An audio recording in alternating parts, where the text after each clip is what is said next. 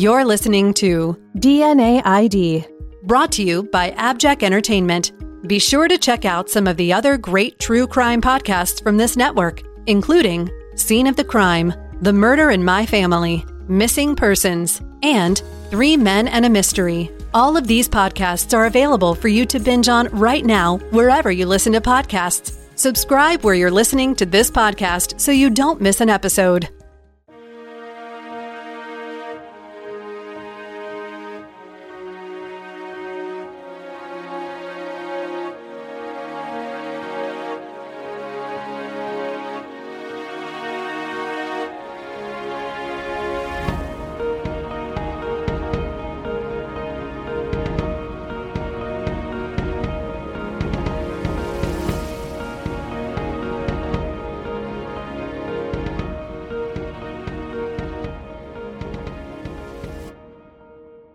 Episode 10 Chantay Blankinship. It was 2016. Rhonda Chantay Blankinship was a 25 year old woman who lived with her grandfather, Charlie Barnett, in the small community of North Lake Brownwood, Texas. On Friday, May 13th, Chantay, as she was known to everyone, was pursuing her favorite pastime, walking. Chantay loved to walk the areas around her small town, listening to music, and she was known for her friendly smiles, hellos, and occasional stops to chat as she logged her miles on foot. On Saturday, May 14th, a little before 8 p.m., Chantay's concerned grandfather called the Brown County Sheriff's Office to report her missing. Charlie wasn't able to find his granddaughter. Charlie said that Chantay had last been seen walking Friday evening in the Tamarack Mountain, Thunderbird Bay area of Lake Brownwood, her own neighborhood. She had earlier been at the Monte Carlo restaurant where she was known to hang out. She split a burger with a friend, and then she and her friend walked together to her friend's house. From there, Chantay set out alone, on foot, to her grandfather's house, which was a distance of about 500 yards. When Chantay was not home at 10 o'clock, and after calling her phone and getting no answer, Charlie started driving around looking for her. It was not like Chantay to stay away from home, and her absence was cause for serious alarm. The next day, Sunday, May 15th, with Chantay still missing, volunteer searchers came out to help the family look for Chantay as sheriff's deputies began the investigative process. On Sunday afternoon at 5:20 p.m., a searcher found a body that was immediately suspected to be Chantay. It was found in the partially collapsed basement of a creepy abandoned house located on County Road 424, about 5 miles from where Chantay lived. The dilapidated structure was in an isolated area, down an unpaved road through an overgrown area. There were rumors that this empty house was a bit of a party spot for young people looking for a private place to gather, but most of the time it was deserted and desolate. It was evident to those who found the body that Chantay was the victim of homicidal violence. Her family said that she had been badly beaten, and the sheriff's office had not allowed them to see her body in order to protect them from the site. The only person who was permitted to view the body was her grandfather, so he could provide a definitive ID of the victim, whom he confirmed to be Chantay. A press release from the Brown County Sheriff's Office claims, quote, Evidence does support Blankinship to be a victim of homicide. She has been sent to Tarrant County Medical Examiner's office in Fort Worth for an autopsy. Charlie confirmed to the media that a homicide investigation had been launched immediately by the Brown County Sheriff's Office and the Texas Rangers. Now, none of this has been stated publicly, but I was told that Chantay was found nude from the waist down. Her pants were found thrown into the deserted basement with her body. For this reason, from the get go, Sheriff's Office investigators suspected Chantay had been sexually assaulted, and this was confirmed by the autopsy. At the time, all that the sheriff's office would say publicly was that Chantay had been killed by blunt force trauma. An object believed to be the murder weapon had been found and collected at the scene, and authorities had not been able to locate Chantay's cell phone. Let's talk a little bit about Chantay. Rhonda Chantay Blankinship was born on November 19, 1990, in Brownwood, Texas, to mom Michelle Barnett. She had a large family with seven siblings and multiple step siblings once her mom married Stephen McDaniel. I could not find any mention of who Chantay's biological father was, but her paternal grandfather was a Wink Bannister. Chantay was a friendly and trusting young woman who was mentally challenged since a terrible case of abuse she suffered as a child. I'm not going to get into what exactly happened to Chantay because it's literally unspeakable.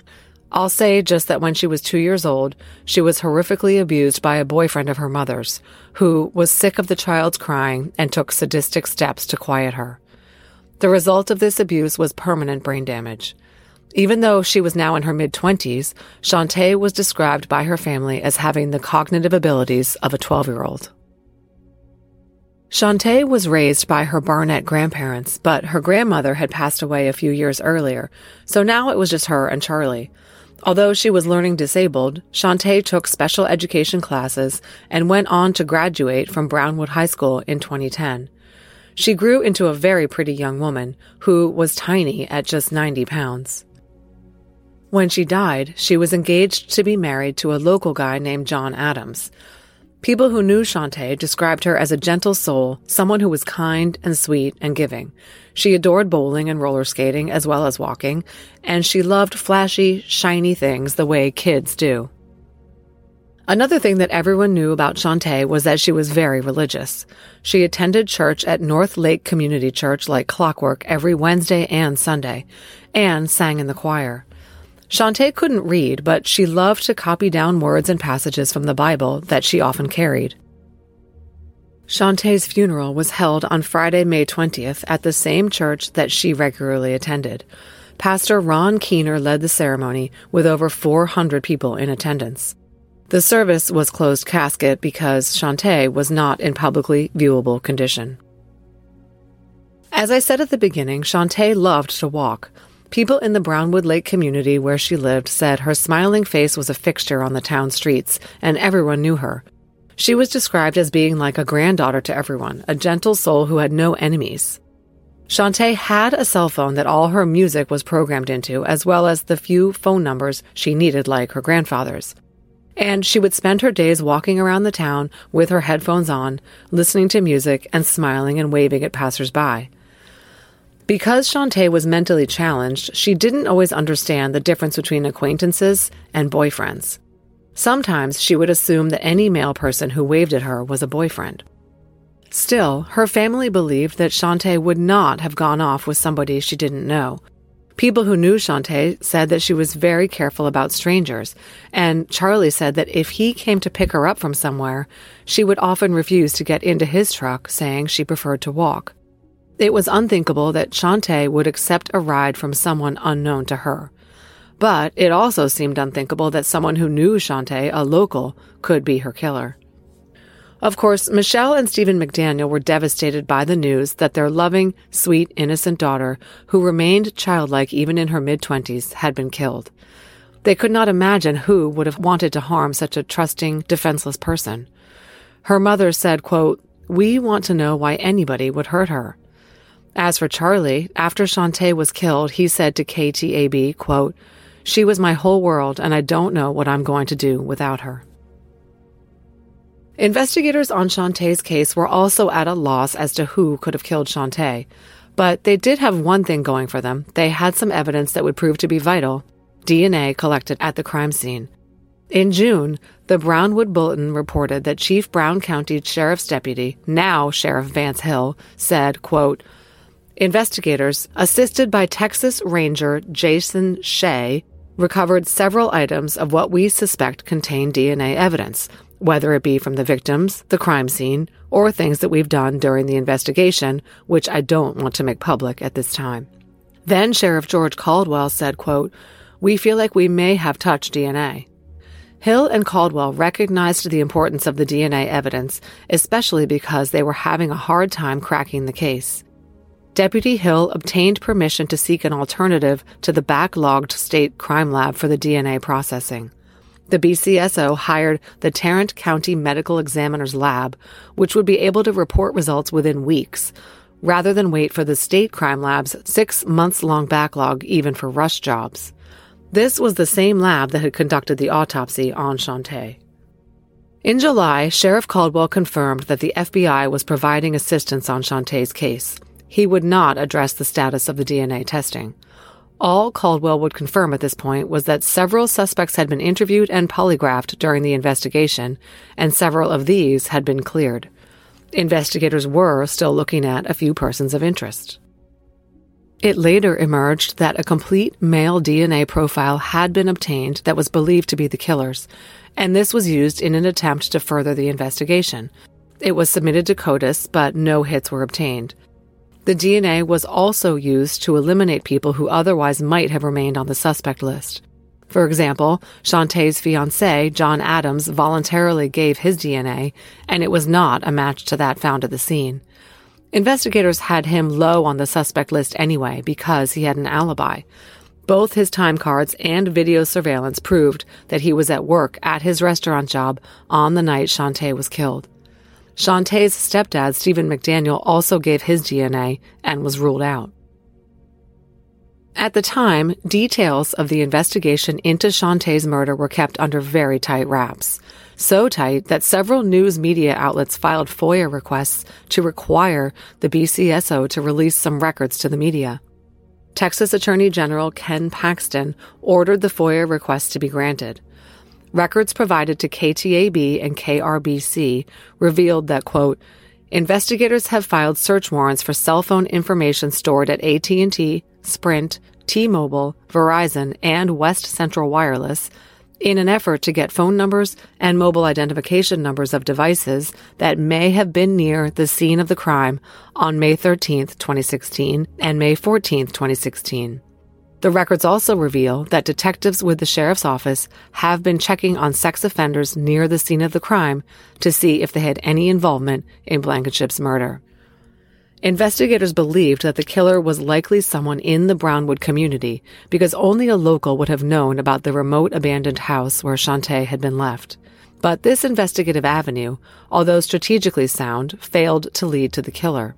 Lieutenant Scott Bird of the BCSO explained to me that the area where Chantay was found is quite rural, and one cell phone tower services a wide ranging area of several miles. For this reason, it was impossible to narrow down only those phones which had been at or near the location of the abandoned house on the night Chantay was killed, which was believed to be Friday night. Five months after Chantay's murder, the case was at a standstill. Her family made a public plea for information, and three local business associations and Crime Stoppers teamed up to offer a $5,000 reward for information. In November 2016, Chief Deputy Vance Hill became Brown County Sheriff and inherited responsibility for solving the case. But there were no solid suspects, and Sheriff's Office personnel were dogged by the knowledge that they had been unable to find Chantay's killer. Chief Deputy of Enforcement James Stroop told the Brownwood Bulletin, quote, It haunts us every day, everybody that works here. It's a black cloud that follows you around. With it going unsolved, it wears on you. You don't want to leave this unsolved and stones unturned, especially on a case of this magnitude.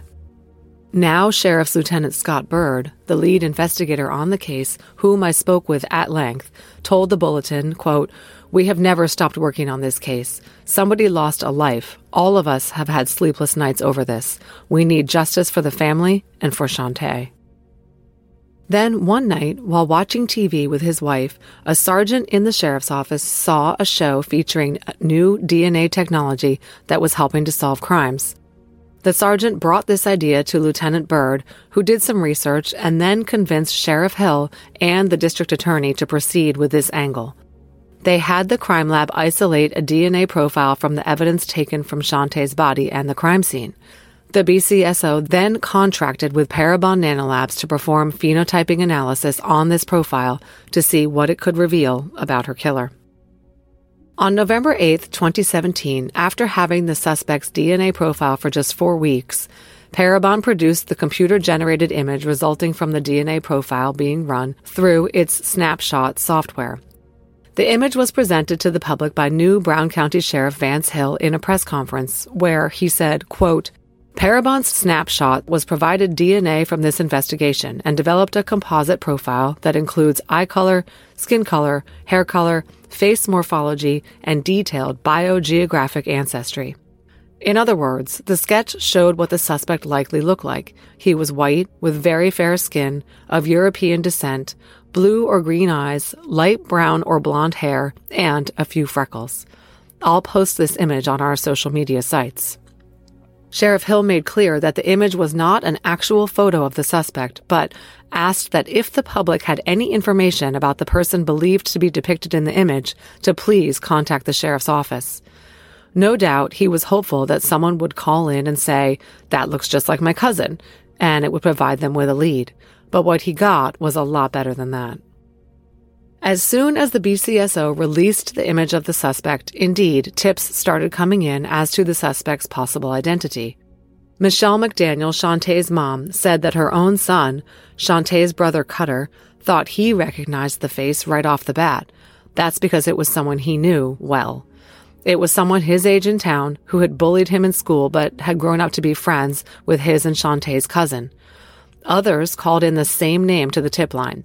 BCSO officials began hunting down Ryan Derek Riggs. Ryan Riggs was 21 at the time Chantay was killed. He lived with his parents about a mile from her. He was an acquaintance of Chantay and her fiance John's, attending the same church on occasion. When Chantay went missing, Ryan was one of the volunteers who helped search for her. He attended her funeral as one of the congregation.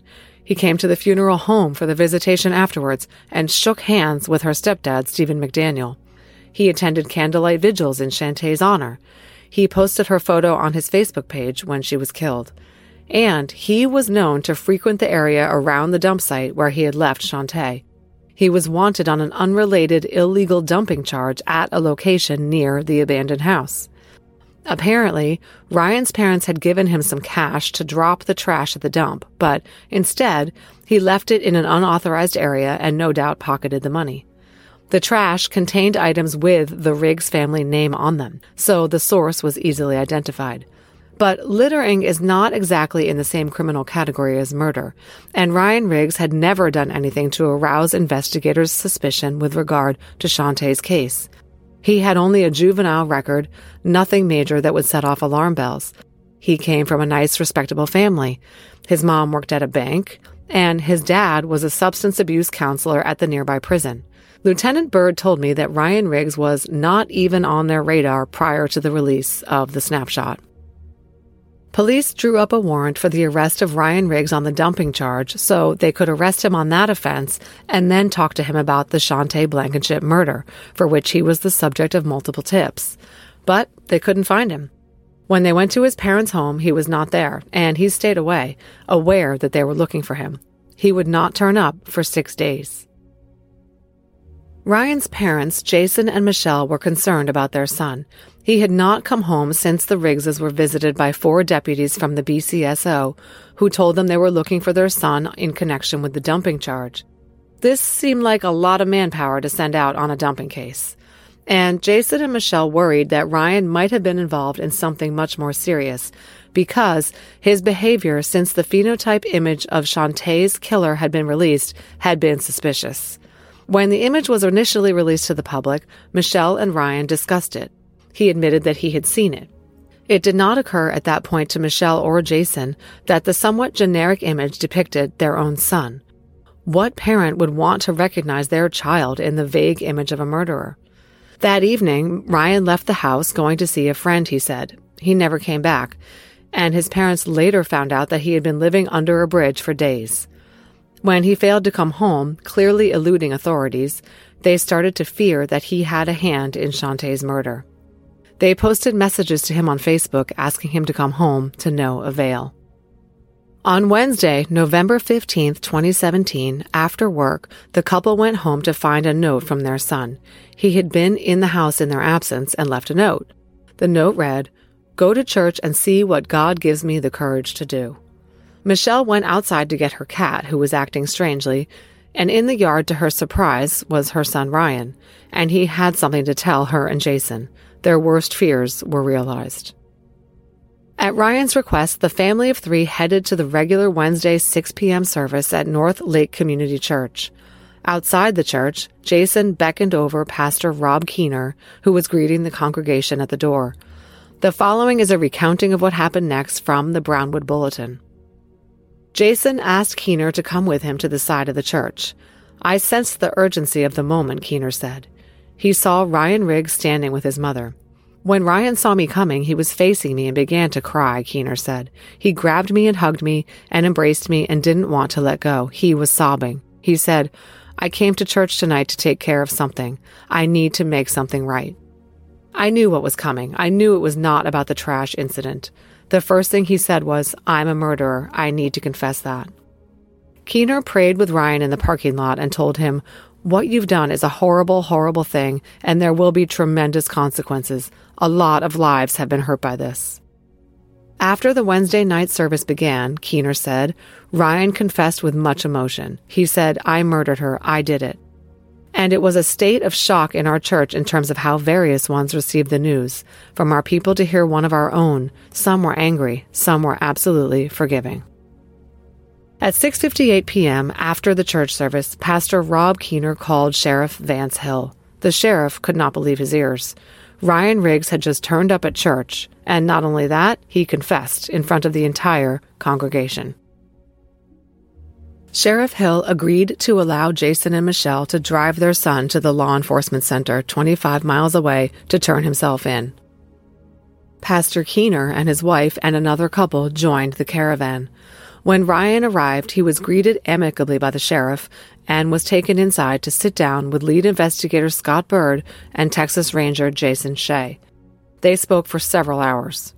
Afterwards, the BCSO released a statement saying, quote, Riggs gave a confession as to the manner and means of the murder of Chantay. Riggs's confession is consistent with the evidence located during the investigation. Investigators have recovered additional evidence based on the confession of Riggs. Ryan Riggs, the sheriff said, knew things that only Chantay's killer would know. And Ryan voluntarily gave a DNA sample which confirmed that indeed he had been Chantay's killer. Michelle and Jason Riggs later said that they were extremely thankful for the humanity and compassion with which they and their son were treated by the sheriff and his office. Although their home was searched by BCSO authorities, they were treated professionally and with kindness and respect. News of the arrest of Ryan Riggs for the murder of Chantay rocked the Brownwood community. Michelle and Stephen McDaniel posted a Facebook video emotionally declaring their relief and thankfulness that their daughter's murderer had been captured, tempered with disbelief. This man went to church with her, Michelle said. He's just a kid himself. In fact, Ryan Riggs' mom, Michelle Riggs, often gave Chantay a ride to church, and the two often sat together during the service. On occasion, since he would sometimes attend church with his mom, Ryan would even be in the car with Chantay and his parents. Sometimes the Riggs dropped their son at home and took Chantay out to lunch. At a press conference announcing the arrest, Sheriff Hill stated, quote, It's a great burden off our entire department, off of the family. It's just a great feeling. I hope the folks in the county can be a little more at ease when they go walking or enjoying life with the family. Sheriff Hill also acknowledged how invaluable the Parabon technology was in solving Chantay's case. He said, quote, Without the snapshot profile, we would not be here today. It cost $4,000, and that's probably the best 4000 this county has ever spent.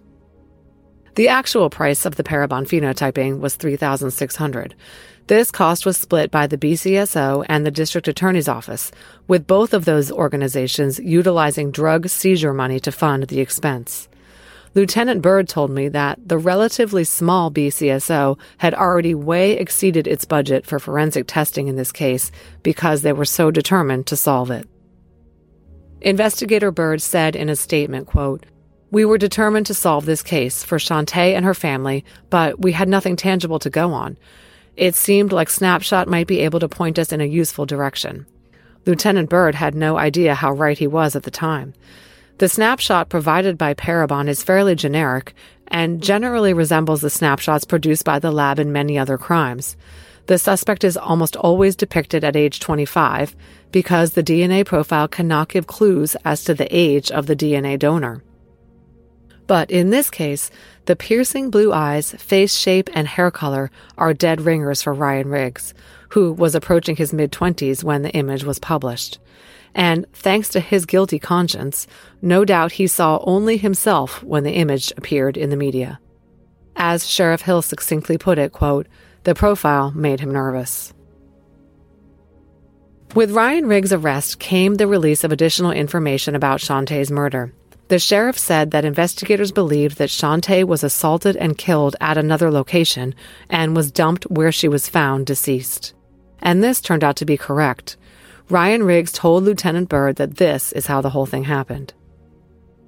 Ryan said that he had always had a desire to rape and murder someone, anyone. It was a long standing fantasy of his.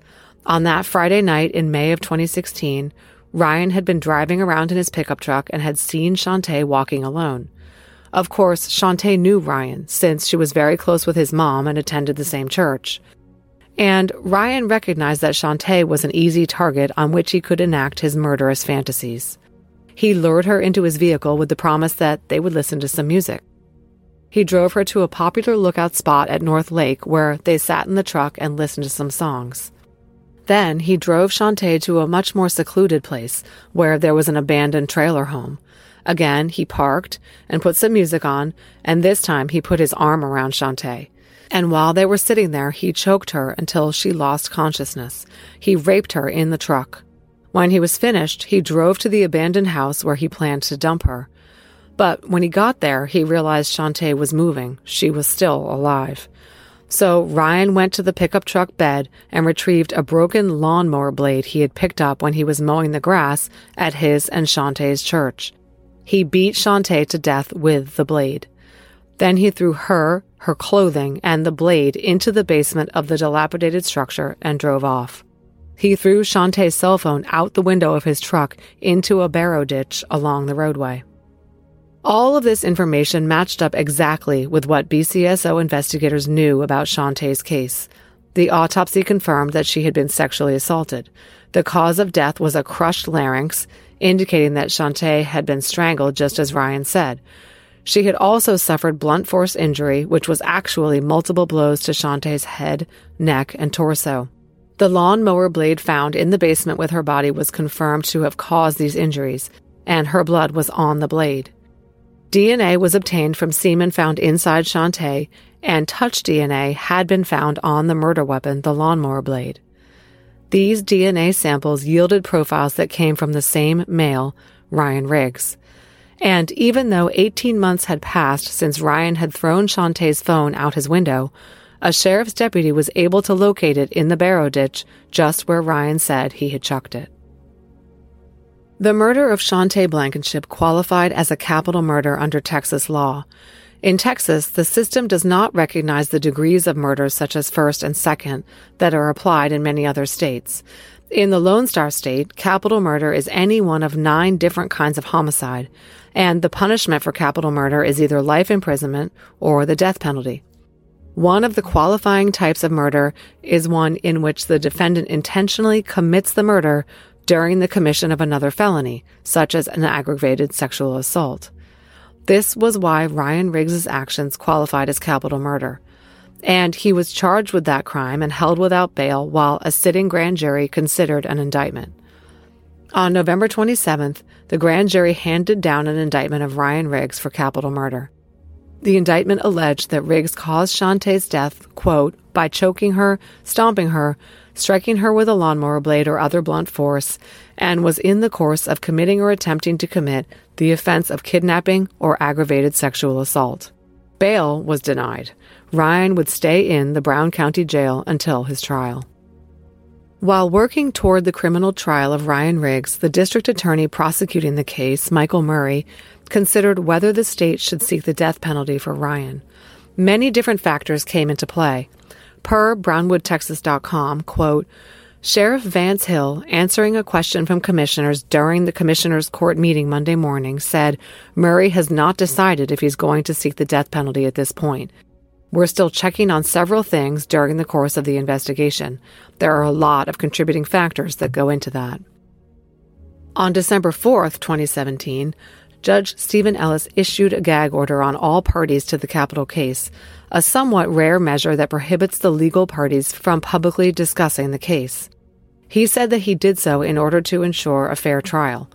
Meanwhile, Ryan's public defender, John Wright, filed motions for a $500 court attire clothing allowance for Ryan to cover four shirts, three pairs of pants, and a belt.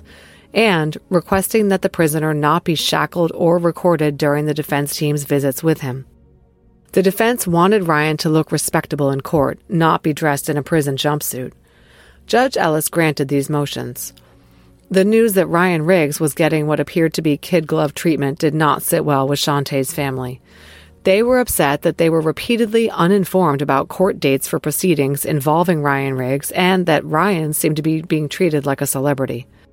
The McDaniels voiced their frustrations that Ryan's rights seemed to be taking priority over those of the victim, their daughter Chantay. In January 2018, a pre-trial hearing set the trial date for Ryan Riggs for the fall of 2019, more than 18 months away. Another hearing in August of 2018 set a firm trial date of September 30th, 2019. At this hearing, some of Ryan's defense strategies became apparent. Assuming that they would be faced with the death penalty, his attorneys planned to mount a vigorous defense, attempting to mitigate Ryan's guilt even though he had confessed. They wanted to find a way to demote the case's designation from capital murder to murder, which required a much less stringent sentence. Now, brace yourselves because this part is hard to stomach. Ryan's attorneys made a motion demanding access to an 1,800 page Child Protective Services file pertaining to Chantay's child abuse case from when she was two years old. Apparently, the defense had learned that Chantay had been abused as a child by a male non family member, resulting in her mental impairment. The defense theory reflected in the motion was that Chantay's abuse, quote, probably caused her to more readily consent to sexual activity. What they were getting at was if they could show that Chantay might have readily consented to have sexual intercourse with Ryan Riggs, they could argue that the sex was consensual and not the result of force or deception on the part of Ryan. And if there was no rape, there was no capital murder. Per BrownwoodTexas.com, the motion stated, quote, The requested records are likely to be crucial to Mr. Riggs's defense. They may well serve as the basis for the submission for the lesser included offense of murder, rather than capital murder, where the death penalty is sought. In other words, the records may provide evidence of mitigating circumstances. The motion continued to make the point that a juror could find that evidence of Chantay's consent to sexual activity, quote, reduces the moral blameworthiness of the defendant. It's really nauseating, but not surprising to think that the defense hoped to use these records regarding the horrific abuse that happened to Chantay to re victimize her by getting their client reduced charges for what he did to her. Unfortunately, the district attorney's office had subpoenaed the CPS records first, so they could not really justify denying them to the defense. This may be one of the reasons that the state offered Ryan Riggs a plea deal. In February 2019, it was announced that Ryan Riggs had pleaded guilty to capital murder and agreed to a sentence of life without parole. He accepted the deal on condition that prosecutors would not request the death penalty.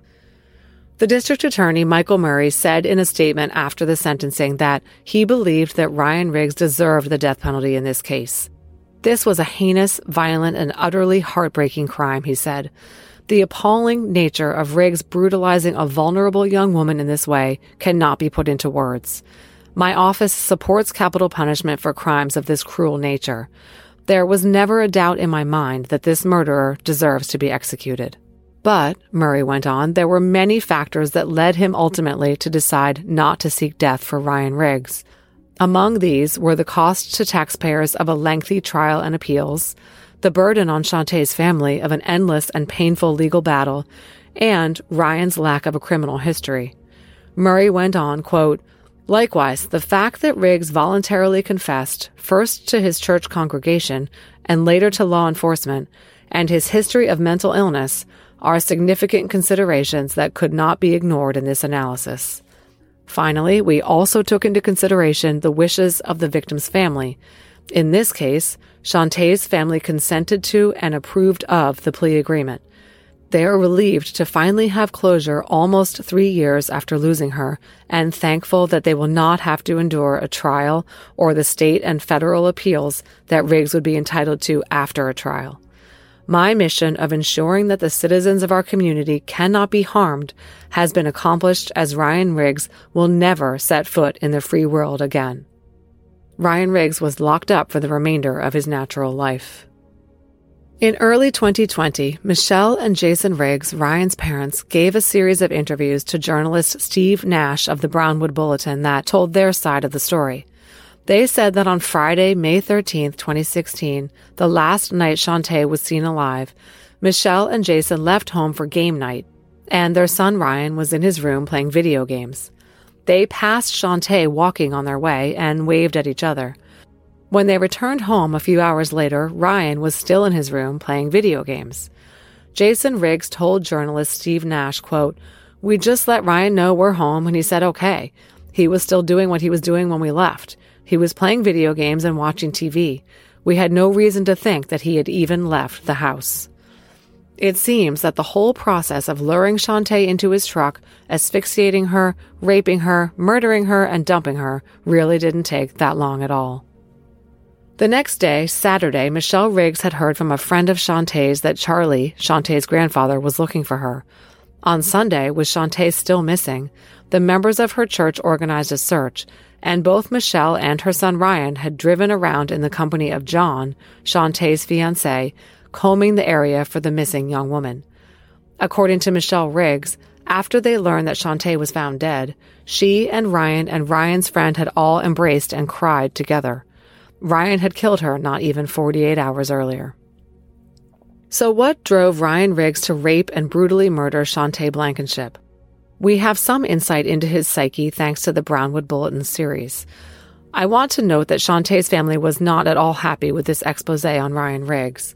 They feel that the Riggs family should not try to diminish their son's responsibility for the crime, and that Chantay, not Ryan Riggs, is the victim here. I tend to agree and don't want to excuse Ryan Riggs in any way, but it's worth addressing some of the things Riggs's parents said about their son in the interest of understanding what makes a murderer out of a seemingly normal young man with a supportive family. Michelle and Jason described their young son as intelligent, likable, inquisitive, and a hard worker. He had a close relationship with his parents. But sometime in his mid teens, Ryan started to change. He began experimenting with marijuana and exhibiting signs of depression. His parents tried to help, but also found that attempting to intervene with their son would just result in arguments that were not productive. Then Ryan ended up in a hospital after trying to cut his wrists in a suicide attempt. A blood test taken by the hospital showed that he had been using meth. He said it was just one time, but this seems doubtful. Ryan continued to worsen and medication and counseling for his depression did not stick. Michelle says, quote, he would have angry outbursts real easily.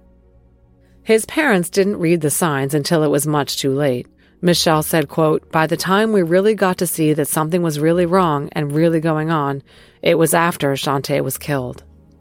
So that was Ryan, according to his parents, who are, of course, biased in their view of their son, Lieutenant Bird had some things to say about his own interactions with Ryan Riggs. He told me that in his hours long interview with Ryan, in which Ryan confessed, the young killer admitted to having urges to commit rape and murder. And when he talked about this and about what he did to Chantay in detail, he showed no emotion whatsoever. He was very matter of fact about it. He wanted to rape and kill a woman, Chantay was there, and he seized the opportunity. Whether Ryan had any genuine feelings of regret about this is a matter of debate. Pastor Keener told Lieutenant Bird that Ryan had indeed been crying when he told him outside the church what he had done. But the congregants who witnessed him confessing to murdering someone differ as to whether he actually seemed repentant. Whether he had any feelings of remorse or not, it does not seem likely that Ryan Riggs would have confessed had the DNA snapshot not driven him to it. He might have even gone on to kill someone else had he gotten away with killing Chantay. At Ryan's sentencing hearing, Michelle McDaniel was afforded the opportunity to speak to her daughter's murderer. She said tearfully, You took somebody very precious from us. For what reason, we don't understand. That little girl never did anything to anybody. We deal with the pain every day. I don't understand why. I want to know why. We're not bad people. We could have fought for you to have the death penalty, and we did not. After Ryan was sentenced to life and led away, Stephen McDaniel, Chantay's stepfather, said she got her justice. The family, he said, supported the plea bargain and the life sentence for Ryan Riggs. Even though they believed Ryan deserved to be executed, they wanted finality and closure after three long years. This case was particularly difficult for the citizens of Brownwood because both the victim and the killer were members of the 18,000 person community. Pastor Keener drove home the dual sorrow of the situation, saying, quote, the support of our North Lake Community Church family continues to extend to both families involved in this tragedy. In the courtroom after the sentencing, Jason and Michelle Riggs and Stephen and Michelle McDaniel, parents of the killer and of the victim respectively, spoke to each other for the first time in all this, mutually consoling one another. Stephen McDaniel said that he and his wife recognized that what Ryan Riggs did is not his parents' fault. He said, quote, We're not only losing a child, they're losing a child. We don't hold them accountable. It touched me. I feel for that family. I really do. Michelle and Jason Riggs are able to visit their son Ryan in prison three times a month. Stephen and Michelle McDaniel visit Chantay's grave even more often. After three years, Chantay Blankinship's case is solved thanks to forensic genealogy. And if you are one of the bad guys, they're coming for you. Special thanks to Brown County Sheriff's Office Lieutenant Scott Bird for speaking with me about this case. And now I'd like to play a trailer for you of a podcast I think you'll really enjoy called Ignorance Was Bliss. Hey, this is Kate. I'm a forensic psychologist and crisis clinician, and I collect stories. Everything from true crime to trauma to parenthood.